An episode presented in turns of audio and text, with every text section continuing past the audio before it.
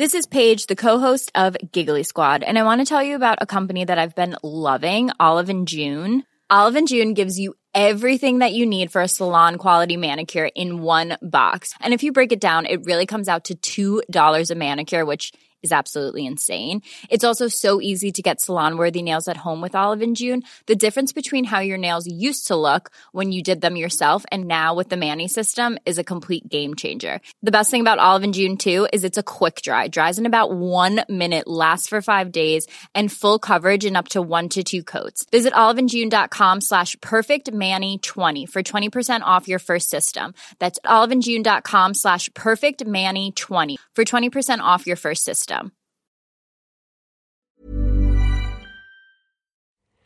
Kia ora and welcome to this special Our Changing World Breaking Science News with me, Alison Ballance. New research shows that removing invasive mammals from islands is a highly effective and relatively cheap way of saving endangered species and stemming the loss of the world's biodiversity. The study was the first global analysis to document the benefits of eradicating invasive mammal species such as rodents, cats, and goats from islands. Lead author Dr. Holly Jones from Northern Illinois University in the United States says that 40% of the native species that have benefited from these eradications are New Zealand species. Islands are full of these these really fragile and often endemic species, meaning they're only found on a single island. And our analysis predicted that 6% of highly threatened birds, mammals, and reptiles have benefited from invasive mammal eradication. And that's a pretty big number considering how much of a small proportion uh, islands make up of the world's terrestrial landmass. So this is, is really an important uh, conservation measure to help protect highly endangered species. Dr. James Russell from the University of Auckland is one of the paper's 30 authors, and he says the study cements New Zealand's leading position in the development of island eradication techniques and also in the conservation gains we have made as a result. So, for the study, there were 236 species across the world which were demonstrated to have actually benefited from mammal eradications, and 93 of those are from New Zealand. So, that's nearly half of the species. So, it really does appear that these species benefits are accruing strongly in New Zealand in particular. Dr. Jones says that despite their small size, islands are particularly valuable for biodiversity. Islands, I think, are very underappreciated in their importance for biodiversity conservation globally. So they make up a tiny fraction of Earth's landmass, maybe about 5.5%, but they harbor around one fifth of terrestrial species. And because they have such unique faunas, um, those fauna are particularly vulnerable to uh, invasive mammal impacts. And so it makes islands both biodiversity hotspots and also extinction hotspots. And so it also means that conservation on islands has this great opportunity to provide us with disproportional benefits to the world's biodiversity. The responses of birds to island eradications has been well documented, and some of the most compelling examples in the study come from New Zealand. So there were some extreme benefits to um, various native species. One of the coolest ones um, that's a good New Zealand example is the reappearance of the New Zealand storm petrel on Hauturu Island after cats and rats were eradicated there. They, they were thought to be extinct for over a 100 years, and after cats and rats were eradicated, the first one was found breeding really recently, and so that's a really great example. There were, in fact, four species that were downlisted to a lower extinction risk category as a direct result of mammal eradication. So that's pretty exciting. And then here, stateside, there's another good example. The Scripps' murrelet, which um, has a really big breeding colony on Anacapa Island off the Channel Islands in California, rebounded quite significantly after rats were eradicated there. Cook's petrel in New Zealand is another species that has flourished since the removal of mammals from its two island homes. So Cook's petrels are a really interesting species in New Zealand. They're distributed just in the far north on Little Barrier, Hauturu Island, and in the far south on Codfish, Whenua Island. And both of those islands had uh, rat species on them, and Little Barrier also had cats. And there was a really great long term project that occurred where they monitored the Cook's petrel fledging success both uh, in the presence of cats and rats, and then after the cat eradication, and then after the rat eradication, and that final uh, culmination of having the cats and rats removed from Little Barrier has uh, allowed that population of Cook's petrel to explode, and it looks like there's over 2,000 uh, of them on the island now, so they're doing really well. So that's just a really great story of uh, how one seabird species can recover following a, a complete uh, eradication of the invasive mammals. And Cook's petrels have been downlisted from for their extinction risk on the IUCN Red List, is that right? Yes, so now with the success of that Cook's petrel population's recovery over the, the past decade, we're able to chalk that up in our international treaty obligations and say that's a, a species that's less threatened because we made a successful conservation intervention on it. And so that's precisely the main message of, of this paper that in the very best case scenarios, these invasive mammal eradications lead to species being actively saved. Worldwide, there have been more than 1,100 attempts at eradicating invasive mammals on islands. There's been demonstrated benefits on the land birds, so things like kokako and takahe and saddleback. But we've also been looking at seabirds uh, and some of the recoveries they make, um, either by naturally recolonizing islands or more recently with translocations of seabirds to islands. But also we're seeing benefits in uh, some invertebrates and some reptile species, although those are those are not so often documented uh, because those are slightly more cryptic species. And the original focus for mammal eradications was bird protection. Dr. David Towns from the Department of Conservation and AUT University has had many decades' experience with New Zealand reptiles. In the mid 80s, he began working with lizards in the Mercury Islands off the Coromandel Peninsula. Whitaker's skink was a very rare lizard at that time. The idea was to see if it was possible to eradicate pests off islands and then to move these lizards back into places where they may have been in the past. When Dr. Towns started work, he says Korapuki Island was a conservation basket case. Be best described as a trashed kind of habitat. It had had rabbits and kiore on it, so it, it was a pretty amazing thing. So was, if you walked into the forest there, which was dominated by Pohutukawa, you could see right through the forest for maybe 100 or 150 metres. There was no undergrowth whatsoever, and just Pohutukawa trees and dry litter that really started us thinking about, well, what could we do to take a broader approach to this? And rather than think about a single species, think about what you would do to um, try and recover the entire ecosystem. And that's what really sort of generated the best part of a quarter of a century of work out there.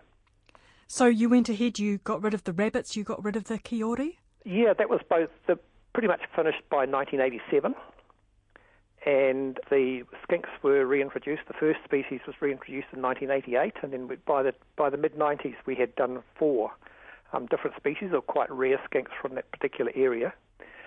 And subsequent to that, now the tusked weta have, have been reintroduced, um, tree wetas, the large darkling beetles. So the, like the food chain is progressively being reassembled. And the seabird populations out there have naturally recolonized so it's it's becoming, as of now, very heavily burrowed. What you've painted is a, a great picture there of exactly what happens when you get rid of invasive mammals. Yep, my students who go out there now come back absolutely raving about the place and say they've never seen anything like it. And what you can see, even from the seas, you can see two different forests that are growing. So the the uh, broadleaf forest, which was probably the, or almost certainly the, the natural forest type of that for that region is coming up underneath the Pohutukawa, which was induced by grazing by rabbits. And there's two quite distinct layers. A very different place to walk around now. It sounds fantastic. Well, it's, it's a very difficult place to walk around now. I think the key thing about your work is that a lot of the benefits that have been seen are to do with birds. Those tend to be the animals that people monitor best. But what you have shown is that you can actually get good measurable benefits for some of those other less studied groups, the reptiles, the invertebrates. Correct. Um, it's not surprising that people sort of study birds the most because on many island um, groups, they're the dominant species present. And for example, if you go to Hawaii, there are no endemic reptiles and there are no, no mammals. Yeah, sort of, it's understandable that birds have been the focus of a lot of this, this work, but we started off in New Zealand realizing that we actually have very diverse island communities, much more so than many of these isolated islands out in the ocean and we had a lot more to gain from um, trying to get the pests off for that for that reason. So this paper puts a global perspective on island eradications. New Zealand is obviously playing an important part in that global picture. Yeah. Well, a lot of the techniques that were kind of developed essentially in a state of panic for us have become, if you like to call it, sort of industrialized and scaled up to a level where it's re- relatively inexpensive to um, um, get um, all mammals off off particular islands. You know, going up to very large islands. So the cost per hectare goes down as the scale goes up. We've now got to the point where you know, like the Australians, done an island of 26,000 hectares. Eradication techniques developed and trialled in New Zealand have now been exported around the world. People started looking at what we're doing back back in the late 90s, really, and suddenly realised that well, maybe there's things that we could apply in our environments that um, is being done in New Zealand. And that's where the sort of the export of the the technology really started to happen. So at the moment in this paper, 50% of the populations where the recovery has been demonstrated are in New Zealand, and that's because we've put in a, a lion's share of effort for doing these eradications, and we started earlier than most other countries. But now we're starting to see that translate to those other countries. So the authors also use an example from um, the Baja Peninsula in California, and that shows how well the Mexicans and the Californians have done at uh, using our expertise, and, and, we have a close relationship with those agencies, and they've really started to demonstrate the same benefits on those islands there, species being saved and extinction being prevented. One of the findings in this paper is that island eradications, getting rid of invasive animals, is really a very cost effective conservation tool. Yeah, I think that's true. You know, I think all, all conservation efforts are really very important. But if one was looking to get the biggest gain for their conservation dollar, eradicating invasive mammals from islands is probably a good way to go. You can get a lot for your money by doing this. Uh, and the whole concept of doing this for islands, of course, has been transferred to the mainland and parts of New Zealand where people have been putting fences up or they've been trying to do pest control in, in localised areas to try and, and get a, an equivalent kind of response. Where to from here, do you think? From this paper, we didn't have an opportunity to look at other eradications, such as eradications of invasive birds or invasive plants. And also, we know there are invasive ant and invasive reptile species. So, from a eradication perspective, uh, mammals we've got quite under control on small to medium sized islands, but we need better tools and technology and science to underpin eradications of some of these other species, and so that we can also demonstrate the benefits from eradicating those. But that's not to say that we should finish with the work we've done today on mammals. Currently, mammals have been cleared from 10% of New Zealand's offshore island area. But if we keep scaling up as we have over the past 50 years, we can start to reach some of these bigger islands, such as Aotea Great Barrier or Rakiura Stewart Island, and then really make a, a significant contribution to saving some of the species which need these large areas of land which are resilient to climate change, species like Whio or blue duck, which really need big, active, long river runways. Now, the recent paper that you are a, a, lead author on the importance of lethal control of invasive predators for island conservation. Tell me a bit about that. Some people have fairly stated recently that we should be doing no harm in our conservation. We should be looking, just like doctors do in medical practice, at minimizing the, the number of animals that have to die. And we absolutely agree with that. And on the, the face of it, uh, invasive mammal eradication may seem uh, opposed to that. But actually, we have to argue that it's not a question of whether these invasive species have rights. Of course, they do. But why should they have more rights than some of our native species? And would we rather have native or invasive species on our islands? And so, within that context, it's a more nuanced argument of uh, when it comes to choosing which species uh, get to live and which ones may unfortunately have to be culled, that there's trade offs there among the invasive species and the native species, depending on what the communities want to support. And another argument that we make in that paper is that letting invasive mammals drive other animals to extinction is in and of itself an action you know we're deciding not to do anything. And that action could be considered inhumane. And in fact we consider it inhumane uh, particularly in light of the many extinctions that invasive mammals have caused on islands.